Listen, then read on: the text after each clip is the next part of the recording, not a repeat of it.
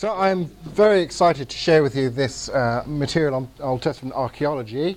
Uh, I'm not an archaeologist, as you know, I'm a philosopher by academic training, but I'm a, a very interested amateur as an apologist, and I have uh, published some um, material here and there uh, on archaeology in the Bible.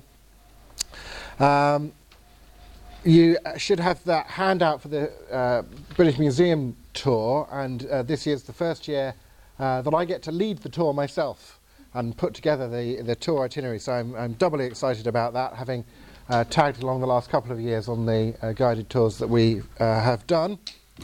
Uh, you have access in somewhere, the material that I've sent through includes the PDF of the PowerPoint that I'm showing, so you should have access to all of that as well. So again, you don't have to worry too much about taking notes, and the pictures will all be available to you should you want to look it up, along with lots of um, uh, suggestions of other resources online and uh, offline uh, to look at. Anyway, let's uh, let's get diving in here. Always good to define your terms. Philosophers love defining things. so just to make sure we're on the same page here, archaeology uh, quick definition is the, the systematic study of the material remains of past human behaviour. So there's a kind of fuzzy division uh, between textual history and archaeology, but there, there is sometimes an overlap, in as much as, of course, it's archaeologists who often dig up the ancient texts, or uh, they may f- uh, dig up a bit of pottery that's got some text written or scratched onto it, uh, etc. Um, but usually we tend to think of the sort of uh, the written uh, biblical information as the the uh, the domain of the the textual critics and the uh, theologians and so on, and leave the the sort of hard uh, objects, the buildings, the pottery, the coins, and so on to the archaeologists first and foremost, and then integrate that knowledge into our theological understanding of of the Bible. Let's start with a bit of biblical geography because we'll, this is a useful thing to know if you don't already. Um, as we trace through the timeline of the Bible, um, starting here with, uh, with Abraham, the call of Abraham uh, from the, of the Chaldees from the city of Ur. Uh, Abraham, um, called by God to leave his home city, uh, wanders around the place, uh, ends up uh, in Israel. Israel goes with Joseph, and you know the story of Joseph and the Technicolor coat and all of that ends up in Egypt during a time of famine and then getting enslaved. Uh, the Hebrews getting enslaved in Egypt. At the Exodus, big event in uh, Jewish history, leaving Egypt, wandering around the desert for a, a, long period of time, and ending up crossing back into the Palestinian Israel sort of area here. And then there's a, a second kind of uh, exodus uh, at a conquest, um, sort of uh, 600 years or so before Jesus' time, uh, when they go into uh, Babylon. Uh, and the Babylonian Empire conquers them. They go into Babylon, they stay in Babylon for a while, and um, then political changes happen as are prophesied, and they come back into the promised land for a second time. and then um, a few things happen after that in biblical history, and then there's a gap between the end of our Old Testament texts and uh, Jesus' lifetime of a few hundred years called the in- intertestament uh, period, and there's a whole literature there, uh, but it doesn't end up in our uh, Bibles. Uh, and then uh, from Jesus' time, of course, you then get the spread of Christianity, particularly through the missionary journeys of Paul that Luke talks about, into the rest of the, the Roman Empire of that time through, through Greece and all the way by the end of the book of Acts into Rome in Italy. So there's these sort of major movements of biblical history uh, starting uh, from Abraham, the, the Egypt coming out of Egypt into the promised land.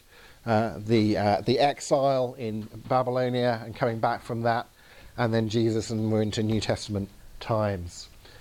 To put that uh, sort of geographical um, walk through in terms of the historical timeline that you've got. And we'll keep coming back referring to this. Uh, this refers to the, the Old Testament story here. You see this the patriarchs with Abraham, Exodus, conquest and settlement of Israel.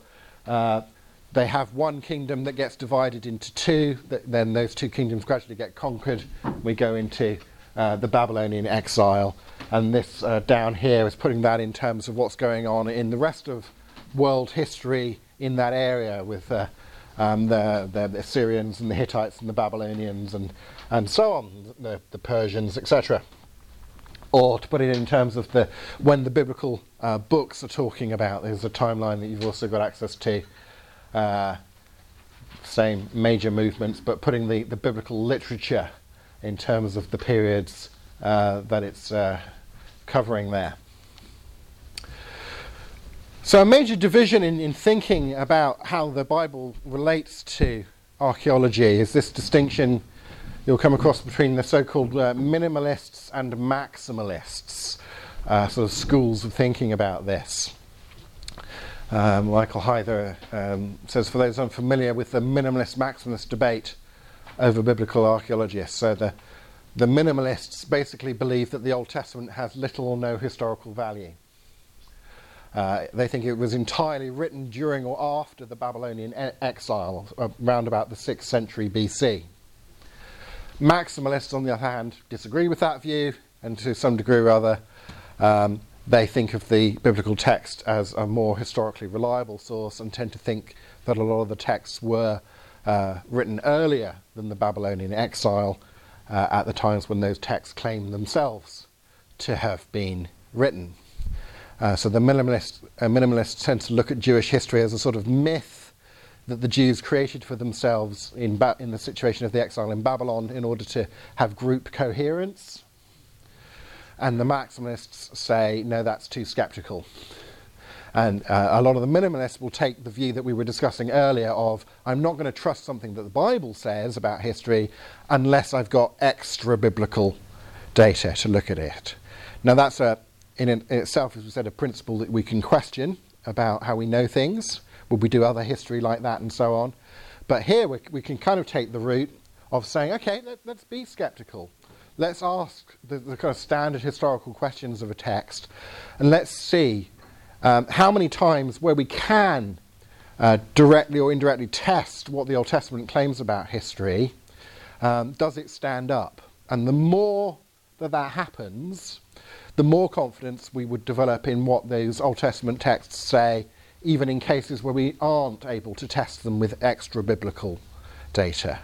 Um, to use another quick ana- analogy someone's used, it was it, it's a bit like saying if I've, I've got a breadstick, um, it, you know, is this uh, stale bread or not? And I take samples every two inches through the breadstick and I eat them all and I go, mm, mm, yeah, none of those samples are stale. They're, they're, they're all good. Um, but probably there's stale bread somewhere in between there. I'm, I'm not going to eat the bread because it's probably stale somewhere. But everywhere I've tested, it's fine. So, on the basis of the actual evidence that we've got, we, we probably ought to think that the, the bit, bit of bread in between the two samples that we're finding, that's probably fine as well, you see. It's a bit like that, testing out a, what a, a, historical text says. Well, if, when we can test it, it, it it's fine, it's reliable, then we develop a, a confidence uh, in those sources of, of testimony as to what, what happened. So here's a, a biblical, yes? The term stale? Uh, gone off. Hask på norsk. Ja. Det smaker, smaker vondt. En bit av brødet smaker vondt. Smaker alle bitene blir kaldt, og de smaker ok. Men hva tenker du om midten, da? Er den sannsynligvis harsk, eller sannsynligvis god? Minimalisten sier det sannsynligvis vi ikke har bevist sannsynligvis dårlig.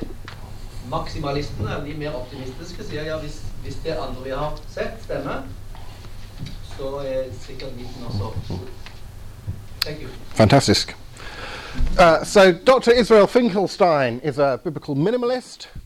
So, uh, as a typical um, sort of example of a minimalist, he says that the historical saga contained in the Bible, from Abraham's encounter with God and his journey to Canaan, Moses' deliverance of the children of Israel from bondage in Egypt, to the rise and fall of the, the kingdoms of Israel and Judah, the two kingdoms, uh, was not a miraculous revelation, but a brilliant product of the human imagination.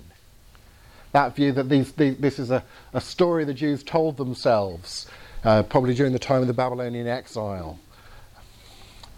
Uh, Paul Copan, Christian philosopher, on the other hand, points out that the once doubted historical claims of the Old Testament, a lot of this skepticism about the Bible came uh, in the sort of 19th, 18th, 19th century, particularly uh, German liberal schools of thought, so called, um, who, um, w- well, the discipline of archaeology hadn't really even been properly invented in terms of going to the Holy Land and trying to dig stuff up and check the stories out. It was all done in textual terms, and uh, sad to say, a lot of uh, particularly New Testament criticism, but probably other as well, was was influenced by uh, that stream of uh, sort of German uh, anti-Jewish, um, nationalistic uh, thought. that eventually flowered in the middle of the 20th century in horrible ways that we know.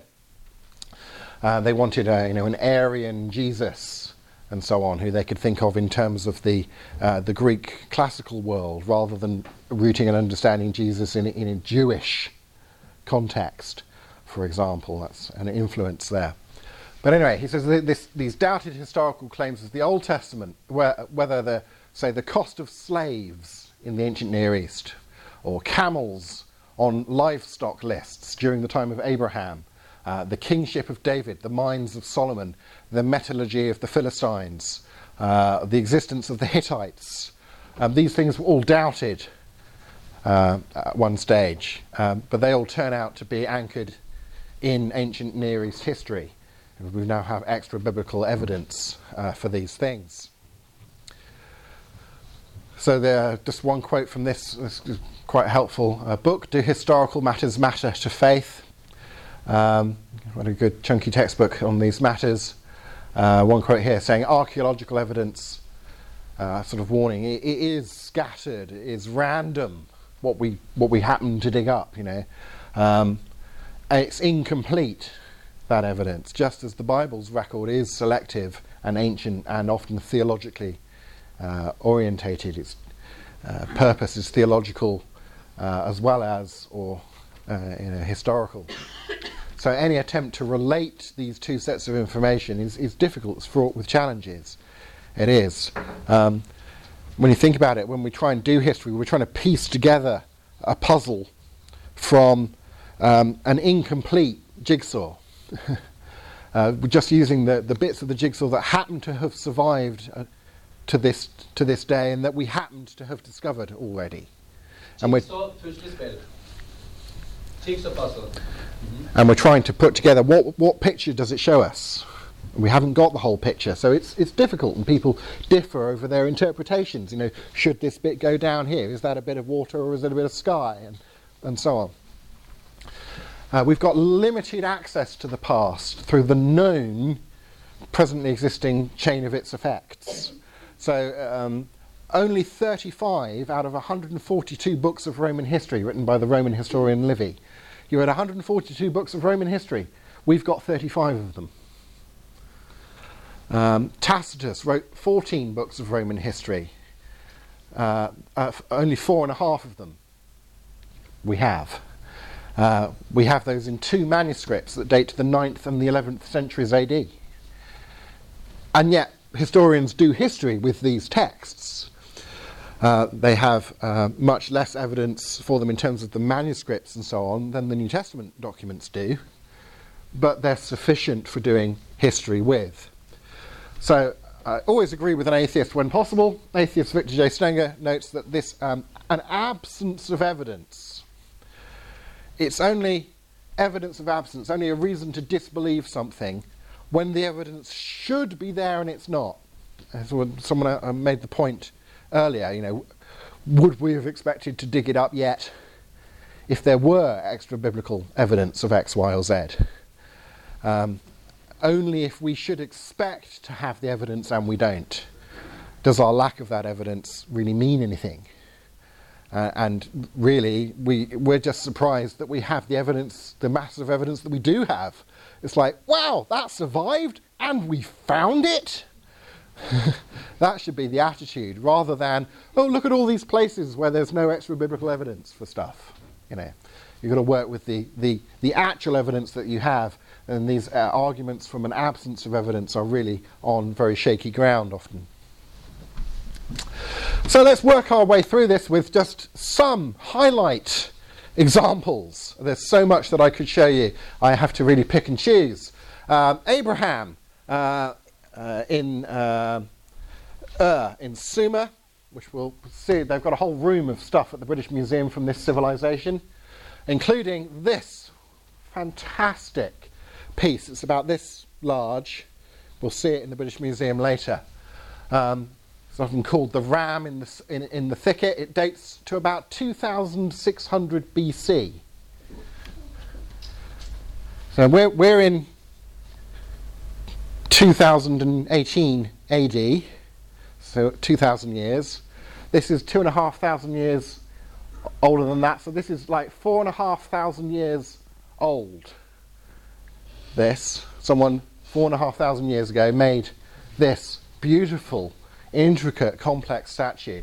Now, people often look at this and know that it came from the civilization that Abraham came to and went, oh, yes, uh, you know, when Abraham was going to sacrifice his son and the, the was caught in the, the bush and he's going it's the wrong kind of animal. it's a goat, actually. um, from the Royal Cemetery in Ur. It's a, a mac, is a large species of wild goat, but it's, it's perched in a bush looking for food, and its horns have got you know, caught up in the, in the bush. Um, so, you know, they, they, they had livestock and livestock could get caught up in bushes. Uh, but the main thing this just shows us is Abraham came from a really ancient culture that really did exist. And when you're face to face with something made by someone, you know, four and a half thousand years ago, it just brings alive the fact that, hey, this is real. This is talking about history. This is like people in the past actually lived in colour. I know you all think the world turned, you know, from black and white into colour in about 1960 something. but no. Um, Kenneth Kitchen, who's a well-known British uh, Egyptologist, just notes you may have heard the media some years ago had this whole frenzy about the Bible's wrong because there weren't camels, camels weren't domesticated uh, until later on than the Bible says. And uh, long story short, that's wrong. uh, it's often asserted that the mention of camels and their use is an, an, is an anachronism, is out of historical place. In Genesis, this charge is simply not true. Uh, there is both written and archaeological evidence for knowledge and use of this animal in the early second millennium BC and even earlier as the Bible claims. They may not have been in widespread domesticated use in Israel, which is actually the historical research those news stories were based upon. But then the biblical claims about the use of them in livestock in Abraham's time and so on, he's not in Israel. and so on. Yeah, so Abraham, we're putting him, uh, people disagree, but I'm putting him in around here around about 1900 BC, so about 2000 BC ish. So the ram is 700 years when Abraham was there? Uh, yeah, so the, the, the, the, ram is ancient. Yeah, this would have been like a, a historical find during Abraham's day. Yeah, yeah. We finding Viking. Yeah, yeah. So amazing. Um, of course, the further back in history you go, that principle about we haven't dug it up yet, or does it has it even survived to be dug up, goes more and more. It's, it's harder and harder to find evidence for things the further back in history you're looking for it. Because it's had longer to disintegrate or get destroyed or reused, uh, longer to be buried under other things, um, harder and harder to find, and so on. So as we move through this timeline, there's more and more data that relates to the biblical stories about things. Uh, Moses, putting him in about 1260 BC. This is a, a wall uh, painting from uh, the tomb of a uh, rich guy in Egypt, about 1450 BC, um, for, uh, showing uh, Shemite and Nubian slaves making bricks. And you can tell from the, the standard ways of portraying people Uh, Nubian, more dark-skinned. Uh, the, the, Shemite is more uh, the sort of um, what we would now say Jewish ethnicity. Um, that there were people of, of that ethnicity in Israel working as slaves. Um, uh, um, 1450 BC, I mean, before we're putting Moses at 1260, so this is even before Moses' day. Um, they used slave labour. Um, I think we might see this in the British Museum, the Merneptah stele, uh, stone with a sort of public proclamation on it, usually uh, bigging up the achievements of the uh, king or whoever had paid for, for it. It's a sort of um, propaganda of its day. But this uh, stone dates to around about 1220 BC. It's the early, earliest extra biblical record of there being a people group called Israel. Um, is a, a list uh, from, from, a particular pharaoh saying, you know, I conquered these people and that people in this place and the other place. Uh, Ashkelon is carried off, Gezer is captured, Yanoam's made non existent, Israel is wasted, his seed is not. And that the word there for um, some of those words are for places, the, the form of the word for Israel indicates a people group rather than just a place. Now you'll notice from this uh, that when um, pharaohs and kings and, and so on in the ancient Near East proclaim their victories in battle and so on, they tend to uh, use hyperbole. They tend to overdo it. Um, so this guy says, Israel is wasted, his seed is not. I've completely obliterated them. Well, of course, we know that's not true. um, and actually, even during the day, people reading that would probably know he doesn't mean it literally. Um, he means, I, I comprehensively whooped their backsides. I, I really won a stunning victory over them. I you know, we, even nowadays we might say, you know, one sports team slaughtered the other team in the football match. what? The, oh dear, that's horrible. No, no, we don't mean it literally. we, we ground the other team into the dust. You monsters! you know, but they use that kind of language, and it's interesting to compare this kind of language in extra biblical cultures to some of the biblical language, say in the, in the conquest of Canaan, um, where in the biblical text you can read, you know, um, Joshua and things saying, "We completely, we killed everyone, we slaughtered them." Uh, and then we had problems with the men wanting to marry the women who had survived. And you think, hang on a minute, didn't three verses ago you just say you killed everyone? Now you're having problems you're contradicting yourself. Well, when you understand the kind of warfare rhetoric, rhetorical tradition of the ancient Near East, it, what the, the Bible just fits in with that pattern. You go, ah, that's what's happening. He's using language in a sort of rhetorical way to say, Way! And not contradicting himself, literally uh, speaking. Here it is in, in, the, in the Egypt, in the little cuneiform not cuneiform, uh, Egyptian hieroglyphic uh, Israel uh, here on the, uh, on the stela.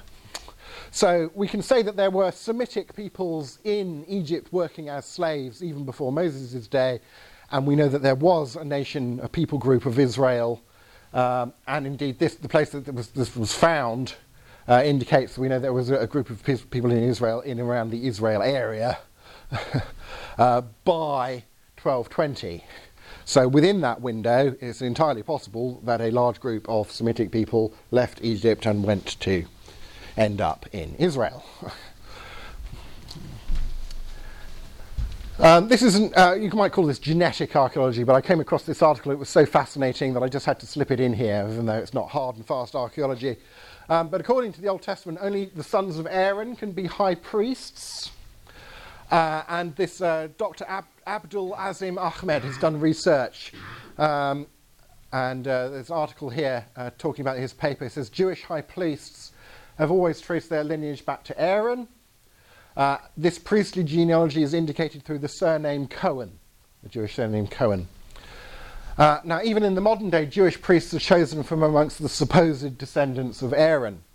When the geneticists from Haifa, London, and Arizona universities examined the DNA of those with the Cohen surname, they indeed found a unique genetic marker that indicated a single parental ancestor.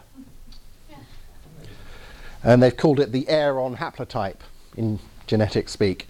Um, so that's fascinating, isn't it? Uh, Samson, the strong man, you know, Samson and the lion and all that. Um, about 1100 BC. Here we have an 11th century BC stone seal. Now this is, this is large. Uh, uh, it, projecting, it's actually quite a small thing. Um, you know the old-fashioned thing of when you sent a letter, you dribble wax to close the letter, and then you might have a ring or a stamp, and you stamp it with the, the, the crest of your royal house or whatever, and deliver the letter so you know it's not been tampered with, and people know who it's come from, and so on. They had the same tradition uh, in the ancient Near East, although they didn't use wax, uh, they used clay and made an impression with a seal or a ring, signet ring or whatever in the clay. Um, uh, this is a stone seal depicting a man fighting a man fighting a lion, three, four legs and a tail. Um, it's similar to other depictions that we know are depictions of lions uh, in the art of the period. Uh, it was discovered at Beth Shemesh, the House of the Sun, in 2012. And that location, the dating of it, the image on it, uh, matched the Samson and lion encounter in Judges 14, which is said to have taken place around that time, around that location uh, and to be an event of a man wrestling a lion. Now, of course, you can't look at this and say, look, it's a picture of Samuel wrestling a lion. That proves the Bible story. Because it doesn't say on it, you know, this is Samson wrestling a lion. It could be some other guy. You might say maybe it's a folk, local folklore story that got incorporated into the Bible. Or, you know, you could have different ways of interpreting the same physical artifact. Uh, but nonetheless, it is quite interesting uh, that we have this biblical story of um, Samson wrestling the lion, and from that culture in the right place at the right period, you find this depiction of a man wrestling a, a lion. Um, Judges 16 tells the, the famous story of Samson's death in the temple of the Philistine god Dagon in Gaza. They captured him, they blinded him, uh, and they were putting him on display for you know public jeering at and so on. Look at our captive, and they chain him between the columns that are holding up the temple roof. And uh, Samson prays to God to give him strength, and he pulls on his chain and you know pushes these columns over, and the whole thing collapses. And he takes out the, the leadership of the the oppressing uh, Philistine uh, forces. Well, the Gaza temple of uh, Dagon hasn't been excavated. We haven't dug it up uh, because there's a modern city there. Now people are living above it and don't want their houses dug up. You see, this is one of the problems for archaeology. Um, but there is another Philistine temple at a place called Tel Qasile. Uh, that, tel just means a, a mound or hill. Uh, when pe- archaeologists come across a tel, a mound, they usually think, aha, people have kept building on top of a building on top of a building here that's been settled for a long time. There's a mound. Let's go dig it up.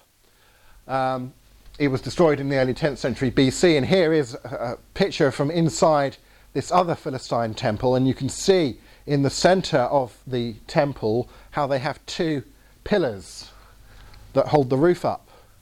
Uh, in the case of the Tel Qasile temple, they're about seven foot uh, apart. Um, now, of course, we don't know how far apart the ones in the, the other temple were, but it's likely that they would use the same archaeological, the uh, same architectural form or structure. They, you know, they had a typical architecture of a typical house or a typical temple or whatever. Um, so uh, you could well take uh, this Philistine temple as an indication that at least the biblical description of the architecture of a Philistine temple is correct. Whether or not it's right about the story, uh, what happened there, you can at least say it's getting the architecture right. Now that's interesting because, say, someone writing, making up this story as a myth for the Jewish nation in the 6th century BC in Babylon, as the minimalists say, how would they know about the architectural details of Philistine temples from 1100 BC. Six, seven hundred years ago. They couldn't look it up on Wikipedia.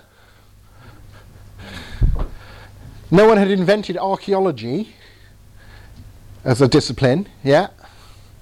So the fact that they get it right, I mean, is that just a coincidence? Or maybe there's an indication there that um, maybe that text was written closer to that Philistine culture than the minimalists think that it was. Well, that's how I'd interpret it, but you know. Um, King David, who we mentioned earlier, King David, we're getting into the 10th century BC. Now, the United Kingdom, uh, not of Great Britain, but of uh, Israel and Judah. There's indeed various archaeological instances of naming uh, David, uh, some more controversial than others. Particularly uh, significant is this uh, so called Tel Dan inscription. Again, that word Tel, the mound, the place where it was found, the mound at Dan, an inscription found there on a broken bed of rock, uh, dated to the 9th century BC.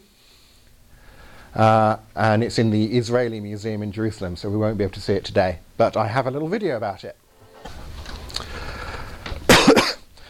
Um, Kenneth Kitchen, who I was mentioned before, Egyptologist, also notes, uh, he argues that there, there's a phrase he thinks, Heights of David, um, in an Egyptian list of places that Egyptian kings had gone to war with and conquered.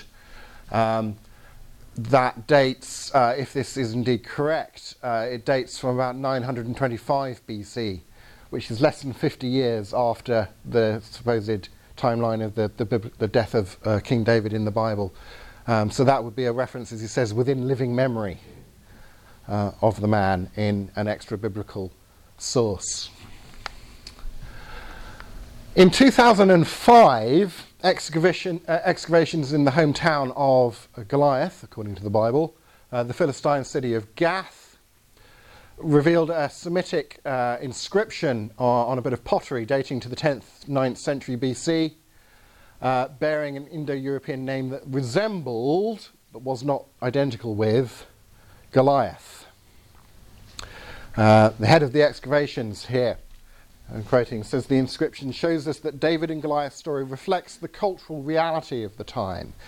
He's saying, when the Bible says, you know, a Philistine had the name Goliath, it's using the right kind of name that we now know that people had from that time. We found a piece of pottery from the time from, from a Philistine city that had a very similar name on it. It is not um, this pot belongs to Goliath. You don't tend to dig up things.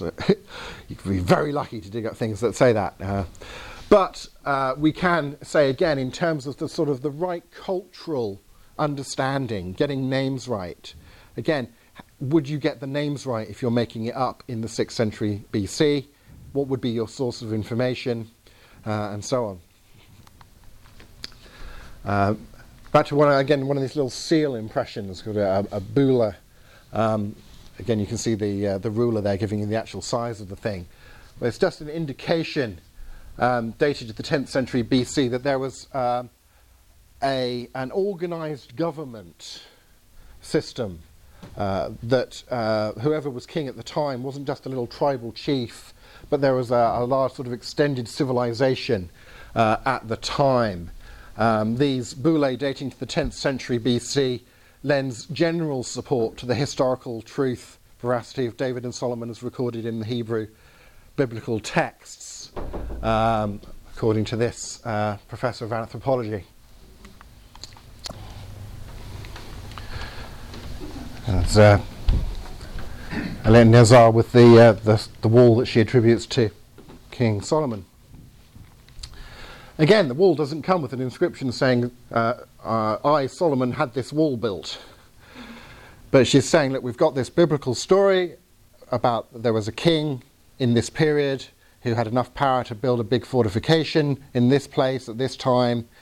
And now we've dug up something at this place from the right time that matches the description in the Bible. Simplest explanation, they're one and the same thing. Um, it verifies the account. It doesn't prove it, Uh, you might be able to interpret it another way, but probably the most straightforward interpretation is to say, yeah, look, that's what we would expect from the Bible, and lo and behold, that's what we find in the archaeology. Talking about uh, King Solomon, of course, came after uh, King David, uh, about 980 to 927 BC. Uh, you'll heard of uh, the story of King Solomon's Mines, mainly, mainly because of the Rider Haggard novel, King Solomon's Mines, and the films, multiple films have been made of the, the adventure story of King Solomon's Mines. Uh, again, this was considered uh, these uh, Edomite copper mines that are pictured here. This, this whole mound is a sort of copper mining area. Uh, was considered to be a late Bronze Age site related to the New Kingdom of Egypt, so l- dating it to the 13th, 12th centuries BC.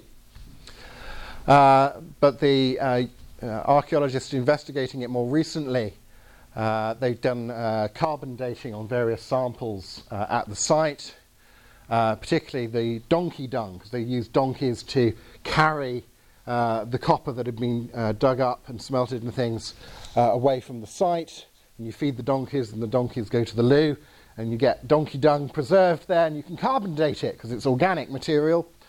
Uh, and that carbon dating showed that the mining camp's heyday, when it was most active, was actually in the 10th century BC.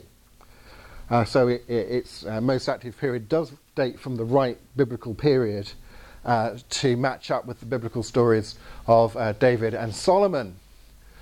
Dr. Thomas Levy uh, says this re- research represents a, a coming together, a confluence, coming together between the archaeological and scientific data and the Bible.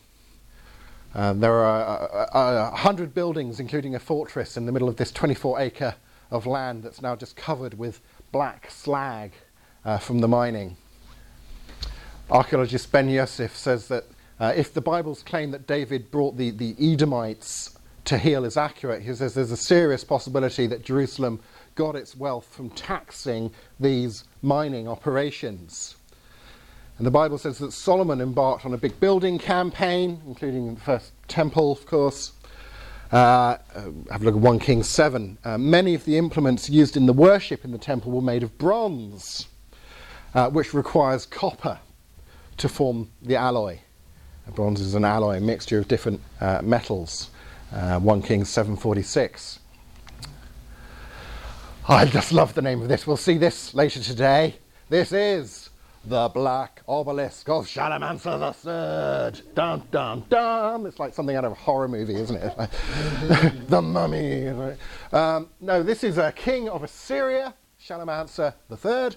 Uh, he reigned in the 9th century uh, BC and it's this, uh, this uh, carved uh, rock. Here he is, Shalmaneser III down there, at the time of the two kingdoms when uh, Israel's been split into Israel and, and Judah. And uh, one of the panels on it, which I've shown here, uh, features the earliest ancient depiction, probably the earliest ancient depiction of a biblical figure, probably the biblical King Jehu, king of Israel, mentioned in 2 Kings 9 to 10. You might just about see him uh, here's his head, here's his arms, here's his backside and his legs. His kneeling down in front of Shalmaneser III. And they have their royal seals above them. The, the Shalmaneser had this sort of eagle shaped thing. And above uh, this side, there's a circle with a star in it. which was, I think, you know, Star of David, Jewish. You know. Uh, some people say, well, it might be an emissary of King Jehu uh, and it's talking about, uh, but it's talking about uh, the tribute uh, in the writing uh, above it in cuneiform here. It's talking about the tribute of Jehu, son of Omri. I received from him silver and gold and a golden bowl and a golden vase and this, that, and the other. Uh, they were a vassal state at that time. Here he is again, kneeling down in front of the, the king, giving him gifts, saying, Be nice to me, I give you nice stuff. And here is King Jehu there in the northern kingdom of Israel.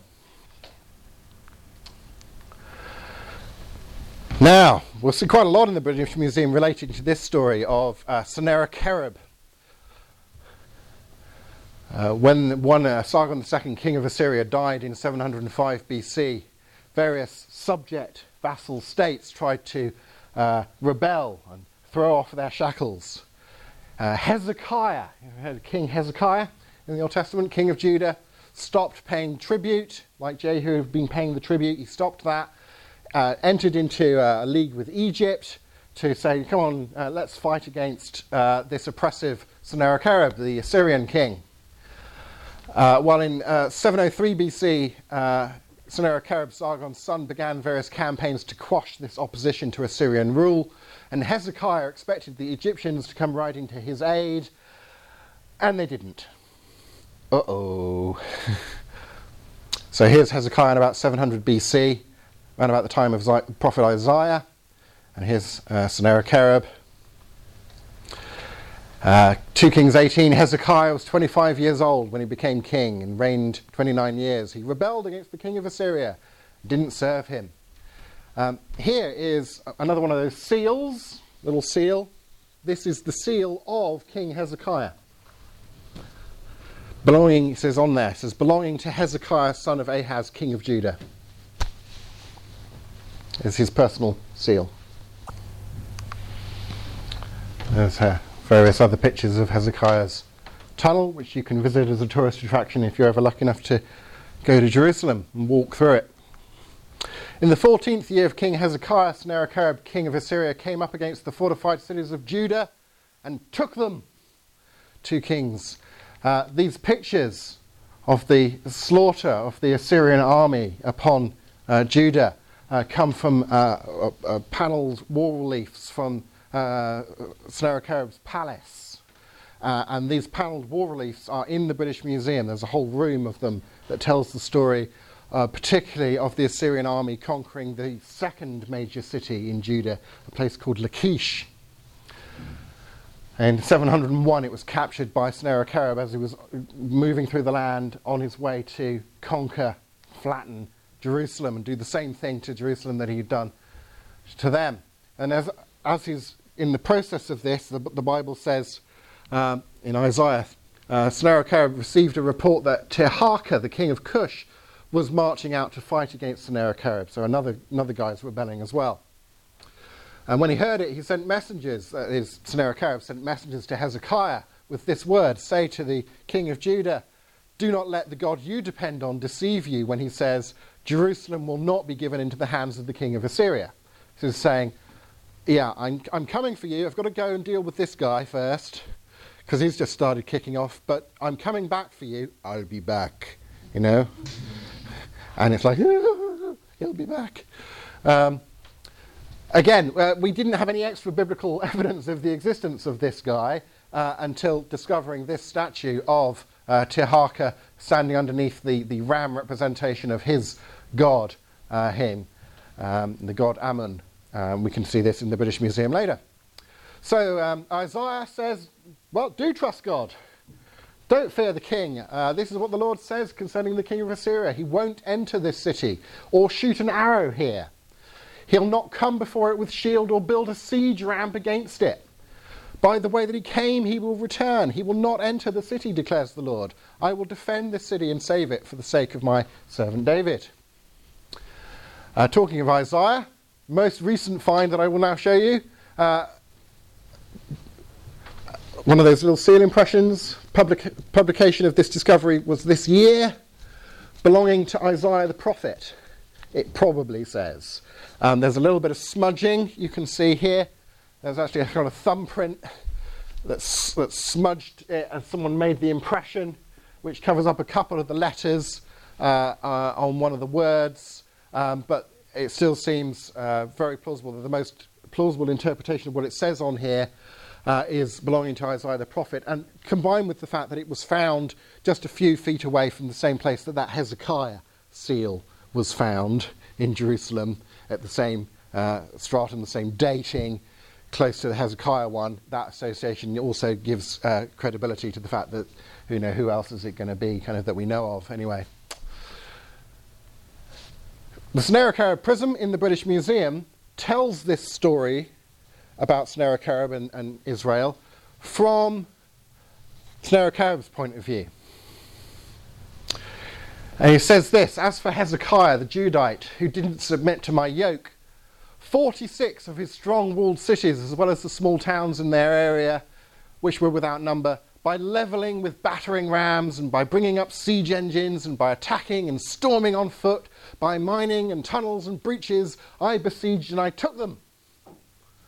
Hezekiah himself, like a caged bird, I shut up in Jerusalem, his royal city. I threw up earthworks against him, that is, he didn't not laying a siege ramp against the walls, not, not besieging the city, but camping around to stop people leaving or coming in. Earthworks, the one coming out, that's the, you tell that because he qualifies it, it says, the one coming out of the city gate I turned back to his misery. So it's like just keeping them there. His his cities which I had despoiled, I cut off from his land and gave them to various people. And then I went home. He basically says. And think, yeah, hang on a minute though. What? You, you just. What? What happened with Jerusalem and Hezekiah then? It doesn't say, and I took Jerusalem and I slaughtered Hezekiah and took his family hostage and. Just, he's like, that's a very interesting omission when you compare it with the biblical story of what happens. News. Particularly, again, compare. You can compare the archaeology around Jerusalem with the archaeology of, of Lachish, which we dug up. So here's the here's the Assyrian assault ramp built in 701 against the wall of Lachish for the soldiers to march up over the walls. Um, are ramparts and everything. We've got in the British Museum, we've got arrowheads. Remember Isaiah saying an arrow won't be shot against the city and things? We've got uh, slingshots and things from the archaeology of that date, of that siege of the city. None of that at Jerusalem at that historical period. And this is an absence of evidence argument, you'll note, but I, I would suggest we, we can dig, we would expect to have found that evidence if it were there, and it's not. Um, the Greek historian Herodotus here, although a bit of his nose seems to have fallen off, uh, he's writing in about the 5th century BC, so a couple of hundred years later. He tells this story about the destruction of Sennacherib's army, what he calls the entrance to Egypt. Just check your map again as to where Israel is, uh, what countries it's lying between. Notice where Egypt is, and then you have the peninsula, and then you have Israel on the way to the Assyrian Babylonian empires, Assyria. Um, so Herodotus is saying Sennacherib's army was destroyed at the entrance to Egypt. A plague of field mice, he says, chewed up all of the leather bowstrings and quivers uh, and shield straps and things of the army. And he attributes this destruction to divine intervention in his histories. So it's not the same story that the Bible tells, but it is a story of a divine intervention that uh, stops the, the uh, army from functioning. Um, the biblical story uh, involves fewer mice and, and more soldiers actually being dead from the angel of the Lord coming. But we can compare the biblical and the extra biblical evidence from uh, Sennacherib's own contemporary account and from later uh, Greek historian and so on. We can put these things together and we can contrast what happened to Lachish and Jerusalem, and we can say that unlike Lachish, Sennacherib did not attack Jerusalem. There was no ramp or shooting of arrows against Jerusalem. Sennacherib didn't take Jerusalem. The Assyrian army was somehow suddenly rendered impotent without human intervention. It wasn't a battle, he wasn't defeated in battle. And Sennacherib did return home to Nineveh and he didn't come back to finish the job as he had before. He specifically said, I'm going to go and deal with this guy, and I'm coming back for you. I came back specifically to get them. And then didn't, and then went home. the Lachish letters are in the British Museum, and we'll see them later. Uh, so we're coming on now to talking about the, the uh, six, sort of 600, 500 BC the Babylonian Empire. Uh, they, they survived the Assyrians who had failed to conquer Jerusalem, but now later we have the time of the, the uh, exile into Babylon. Under the Babylonians, particularly under King uh, Nebuchadnezzar. And then we have the, the time of the books like Daniel in the Old Testament describing the time of the exile. Um, here are a few uh, just pictures of various artifacts from the, the culture uh, of Babylon. It was really quite an astounding, uh, huge world power capable of uh, building monumental architecture and huge cities and so on. Uh, again, a lot of uh, remains of Babylon uh, in various museums, including the British Museum. These kind of uh, fired pottery uh, tiles on the on the gates and so on. S- carvings of uh, various gods and deities, statues, which again the world wasn't in black and white. Statues used to be painted. In the ancient world, we're used to thinking of them as grey because a lot of the paint has tended to rub off over the years. But you can see from the, the blue painting of the irises and things. Uh, statue in the ancient world was in uh, glorious technicolor.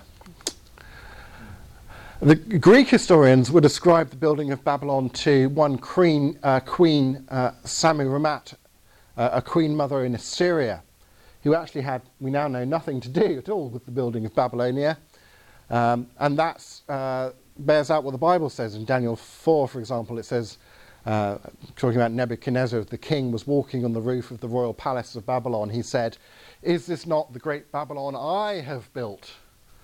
for a royal residence by my mighty power and for the glory of my majesty. Uh, so the, the Bible is, is right in attributing it to Nebuchadnezzar, and we have remains, uh, for example, of even building bricks that have inscribed on them. Um, here's one um, that says Nebuchadnezzar, king of Babylon, who cares for Esagila and Ez- eldest son of uh, Nabopolassar, the previous king of, of Babylon. It's like, I'm building this. I'm the great builder. Um, other uh, cuneiform inscriptions talking about Nebuchadnezzar's wish to glorify a particular god through building works uh, in the capital. Um, again, another uh, cuneiform text on a, a, clay cylinder talking about his building projects. So uh, Nebuchadnezzar is really proud of his, his building work on Babylon uh, that's noted in the Bible as well. Um, this is a bit dark this is because this is my photo through the cabinet of the British Museum. Um, part of, again, the Babylon Chronicle, sort of a diary of events for that year from the royal palace, uh, talking about uh, um, Nebuchadnezzar replacing the crown, the Babylonian um, um being in charge. Uh, when the previous guy dies, and marching on Egypt, and talking about Jehoiakim, the king of Judah, had ceased to pay tribute, and Nebuchadnezzar's army besieged Jerusalem and captures it uh, in 567 BC and precipitating the, the Jewish uh, exile. So we, we don't just have the biblical accounts of the Jewish exile, we have the Babylonian accounts of the Jewish uh, exile. Uh, even down again to very rarely you get this, uh, but here's another particular name. This was a, uh, a recent, well, fairly recently, that someone in the British Museum actually noticed this on, on this bit of pottery in 2007. Um, he was visiting and uh, looking at these uh, you know, old things in the British Museum, doing research, and suddenly noticed uh, on this the, the name, uh, these old names are great to pronounce, aren't they? Uh, Nabu Shashrushkin, uh, 2,500 year old inscription here. he's described as the chief eunuch of Nebuchadnezzar II, the, the king of Babylon, the king of the Exodus. and he thought, hang on a minute um, that's mentioned in the Bible, isn't it? He checks, checks out uh, Jeremiah chapter 39, and although it's because they didn't have standardized spelling in the ancient world, but he references the same guy, uh, uh, Nebo-Sarsekim, um, sort of a shortened form here, uh, mentioned in the book of Jeremiah as the chief eunuch of Nebuchadnezzar II. Uh, the tablet stated it is the 10th year of the reign of Nebuchadnezzar, 12 years before the siege of Jerusalem. And Dr. Jursa, who made this discovery, uh, says finding something like this tablet where we see a person mentioned in the Bible making, in this case, an everyday payment to the temple in Babylon and quoting the exact date is quite extraordinary. And it is quite extraordinary. Uh, King Jehoiakim, uh, there's a record uh, from the Babylonian palaces. You know, they had people uh, kept the royalty kind of hostage. Um, and uh, there was a, uh, an allotment of food from the king's table to his political prisoners. And we've got the, uh, the Bible mentioned um, this uh, king after Nebuchadnezzar treated the captives better. Was, his name was Evil Merodach. Um, evil doesn't mean nasty and bad in this context, it's just what the Babylonian word. Um, he spoke kindly to Jehoiakim gave him a more prominent seat, and uh, there was a regular ration given to him by the king, a portion each day, all the days of his life. And we have the list of the things that he was given from the king's table to Jehoiakim. What, 15 litres of sesame oil for Jehoiakim, king of Judah, and so on. So when the Bible says, you know, the king was giving him an allotted amount of provisions to live off, and we have the Babylonian record of the provisions he was living off. We know the guy's diet. Isn't that astounding? You know, uh, sesame oil for this and, and that uh, and the other.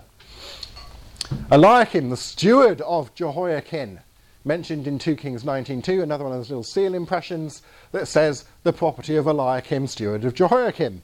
Uh, there he is. Um, Oh, remember, I was saying about a lot of the minimalists say um, this is all made up in the time of the Babylonian uh, exile, uh, including that would be the book of Daniel, say.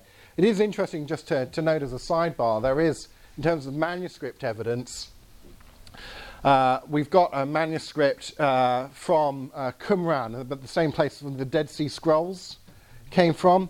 There's a fragment of, of uh, the book of Daniel there uh, well, eight manuscripts uh, from Daniel there, including one, the earliest one's dated to about 125 BC, but that's in Qumran uh, in Israel, and you need time to, uh, to copy and distribute uh, these texts over time. So if these things meant to be written in, in Babylon and copied and so on and, and text, there's arguments about um, would this be you know, too soon and too surprising to find a manuscript this this early of a book that's meant to have been uh, written uh, not all that uh, long uh, before. So there are sort of textual arguments as well as arguments about, well, this guy is getting so much information about the sort of culture, uh, the fact that it was uh, Nebuchadnezzar that did the building and not Queen so and so that all the, the Greek historians incorrectly thought, for example. And why does he get it right and the Greek historians get it wrong?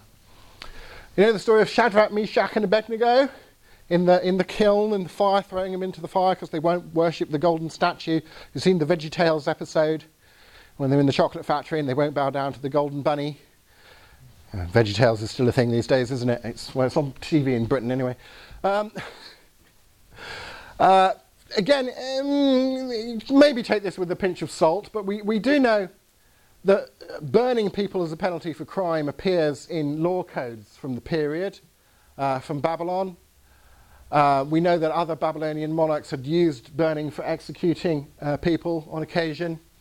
And there is an inscription on a, a five sided clay prism found in Babylon uh, that lists uh, three men who have uh, names that you could take as being the same names as these f- uh, figures from the Daniel story. You Remember, in the Daniel story, they have their Hebrew names and they're given Babylonian names to kind of enculturate them into the Babylonian uh, culture. Um, uh, let's have a look here. So um, we've got a name that might be the equivalent of the, the Aramaic name of Abednego. Uh, another name on the list is Hananu, commander of the king's merchants. The name Hananu, that might be the Babylonian equivalent for the Hebrew name Hananiah. Hananun, Hananun. And you know, in Hebrew, you only, you only have the, the consonants and not the vowels. You don't have the A, E, I, O, U. Uh, they only have the, um, the consonantal letters, and you have to work out what the vowels are. So you can often interpret a name or spell it in slightly different ways because of that as well. And then you're dealing with translating from one language into another. But where you get these very kind of similar language constructions, uh, that's quite interesting. Um, and another name found on this, this list from Babylon is uh, uh, Meshullam Marduk. You know, Marduk is the name of one of the gods we've come across already, an official to Nebuchadnezzar. Um, if Marduk's left out of that, we know that's the name of a god, we, we get the name Meshullam. Michel, Michael, Shadrach, Meshach, Meshach. That's where that sort of name is coming from. So maybe those are the same people, but maybe they're not. But at the very least, you can kind of say, again, Daniel is getting right the kind of names that you might end up with when you're translating uh, consonantal Hebrew names into uh, Babylonian translations of them in Babylonian texts. He's getting that kind of detail um, pretty on the nose. And the story of Daniel in the lion's den, which I think it should be called Daniel in the lion preserve, really. Um, kings at that time, this is from the British Museum as well, you might be able to see here, people shooting at a, they've got a shield here and a lion uh, leaping up at them. Um, in ancient Assyria, certainly lion hunting was the sport of kings. Um, in medieval times in Britain, kings used to keep forests and go stag hunting.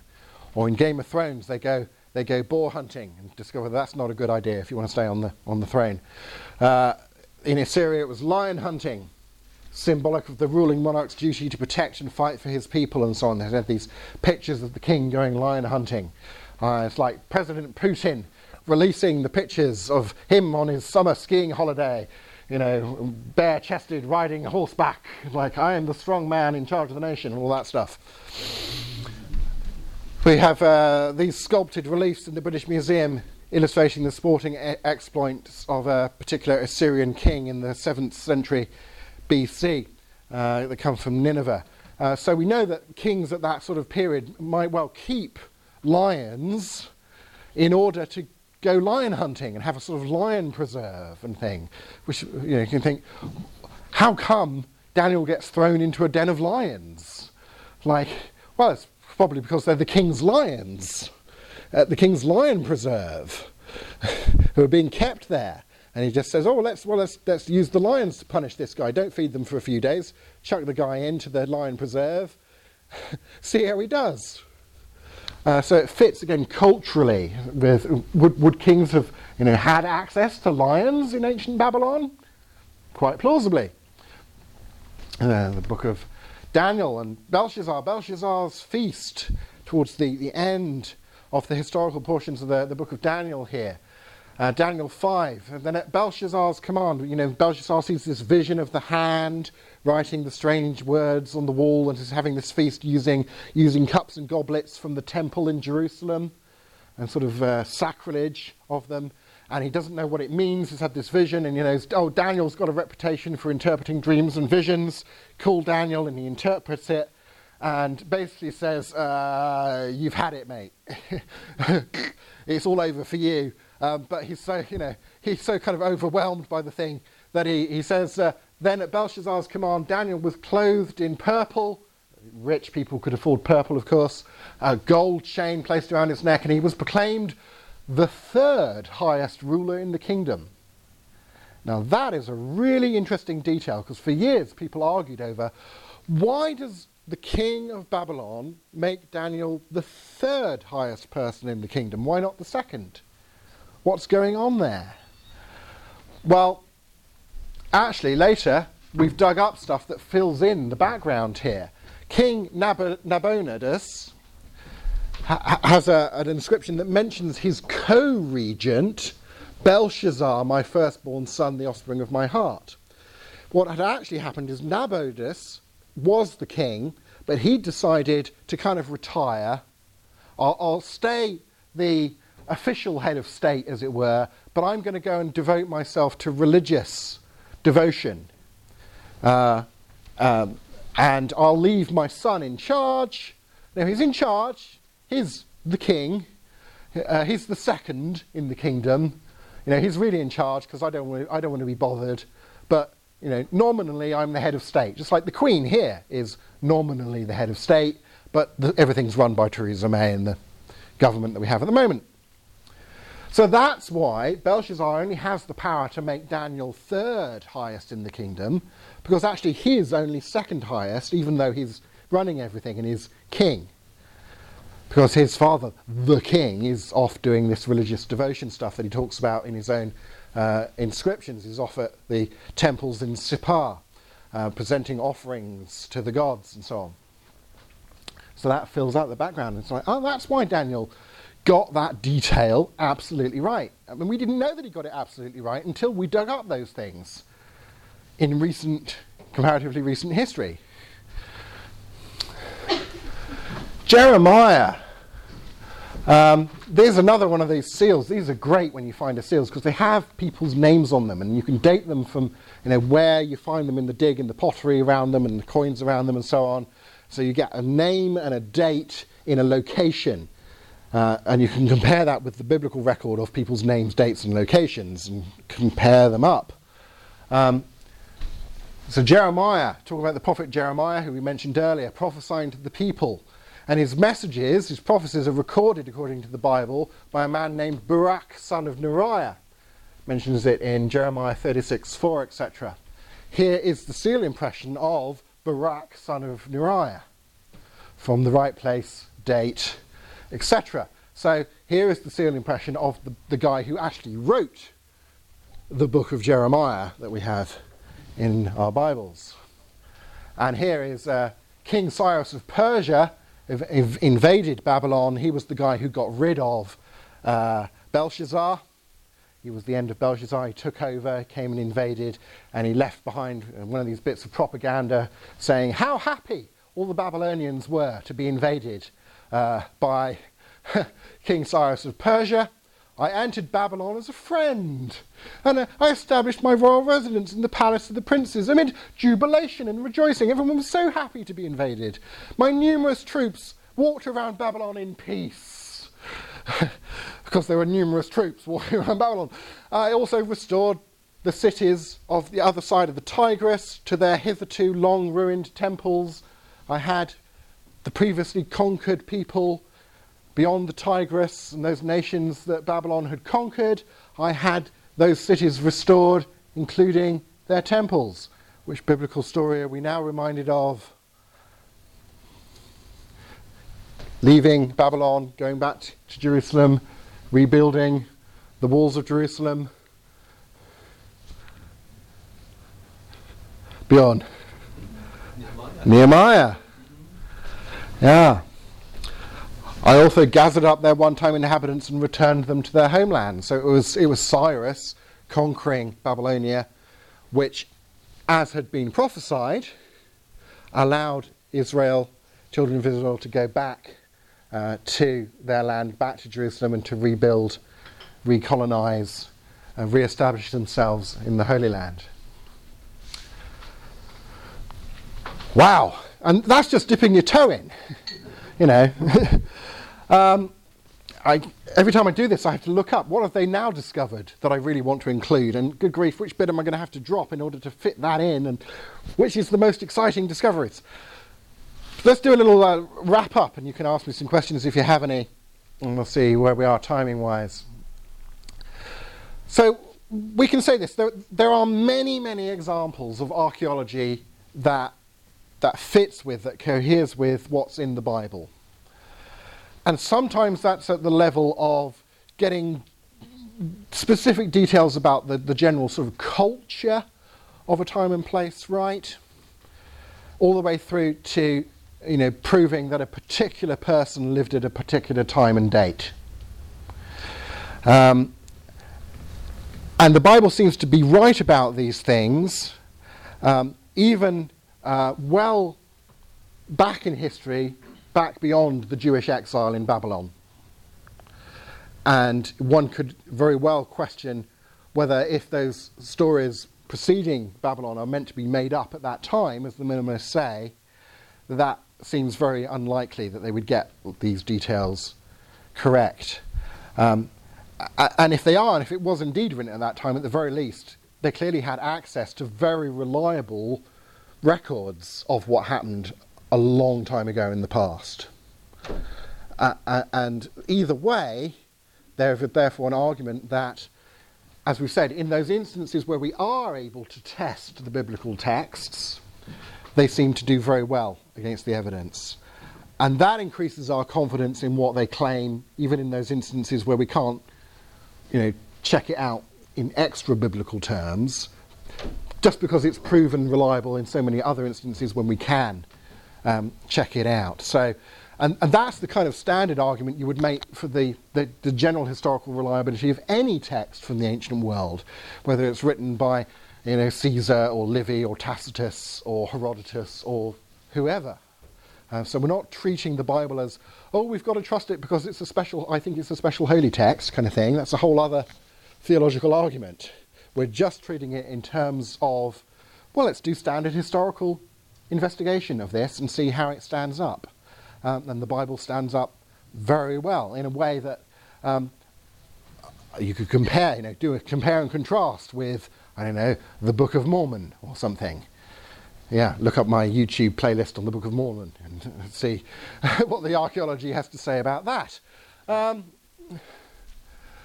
I mentioned in a few places, because sometimes I do a talk about Old Testament fulfilled prophecy and what archaeology says about that. I just dropped in here and there a few indications about, you know, there was there was the exile and they returned from exile and that was prophesied, uh, and so on, and it came true. And you can show that from the extra biblical text that it that it came true. And of course, you want to ask what well, was the prophecy really made earlier, rather than written after the fact, and so on. Standard questions to ask, but whatever you make of the sort of fulfilled prophecy aspect of that, again, it's showing that those those biblical passages, even if they've been, they've been put in terms of prophecy and you're skeptical that it's genuine prophecy, at the very least you can say that the information in those prophecies is accurate. You may think, oh, it's probably, you know, prophecy is not possible. It must have been written after the event. Well, okay, but at least recognize that it's getting the details right, um, where you can test it. And of course, that then leads on to a further conundrum. If this, you know, prophetic passage in Isaiah or Jeremiah or whatever gets the historical details right when we can check them, and that increases our, our confidence that it's, it's probably right about other historical claims that it makes, or should do, yeah? Well, one of the historical claims that that text makes is that this information came in a prophecy that was said before the event happened. So the fact that it's reliable where we can test it out is actually evidence for the fact that it is genuine fulfilled prophecy. Now, is it enough evidence to overturn someone's skepticism about prophecy? Well, it depends upon how skeptical they are about prophecy in the first place. We broaden out into bigger worldview questions like can miracles happen? Well, I suppose that depends upon whether or not there's a God, and so on. But then we want questions about is there a God or not to be informed by the evidence, and some of the evidence comes from whether or not there's fulfilled prophecy, because if there is, a really good explanation of fulfilled prophecy is that there's a God. And so you get into this whole kind of tied up in this whole debate. But you see how going to the, the secular kind of historical questions and the secular data removes you, I think, pretty strongly from the biblical sort of minimalism type of skepticism and opens up, begins to push you towards actually a whole discussion about that, that separate but related question of well, actually, is the Bible revelation in some sense? Does it at least contain revelation rather than just human records of things that happened in the past and their theological interpretation of it? Um, but at least opens up. You can't really get into the details and saying, yeah, it keeps being right about this, that, and the other, but I'm still going to maintain my skepticism that this was genuine prophecy. There's something of a tension in doing that uh, that we can point to to open up the open up the discussion. Um, and the very least, we say there is um, the fact that the Bible reports this accurate information does actually lend some support to the idea that it accurately reports the prophecies. And if it's doing that, then that opens up a whole other discussion, you see.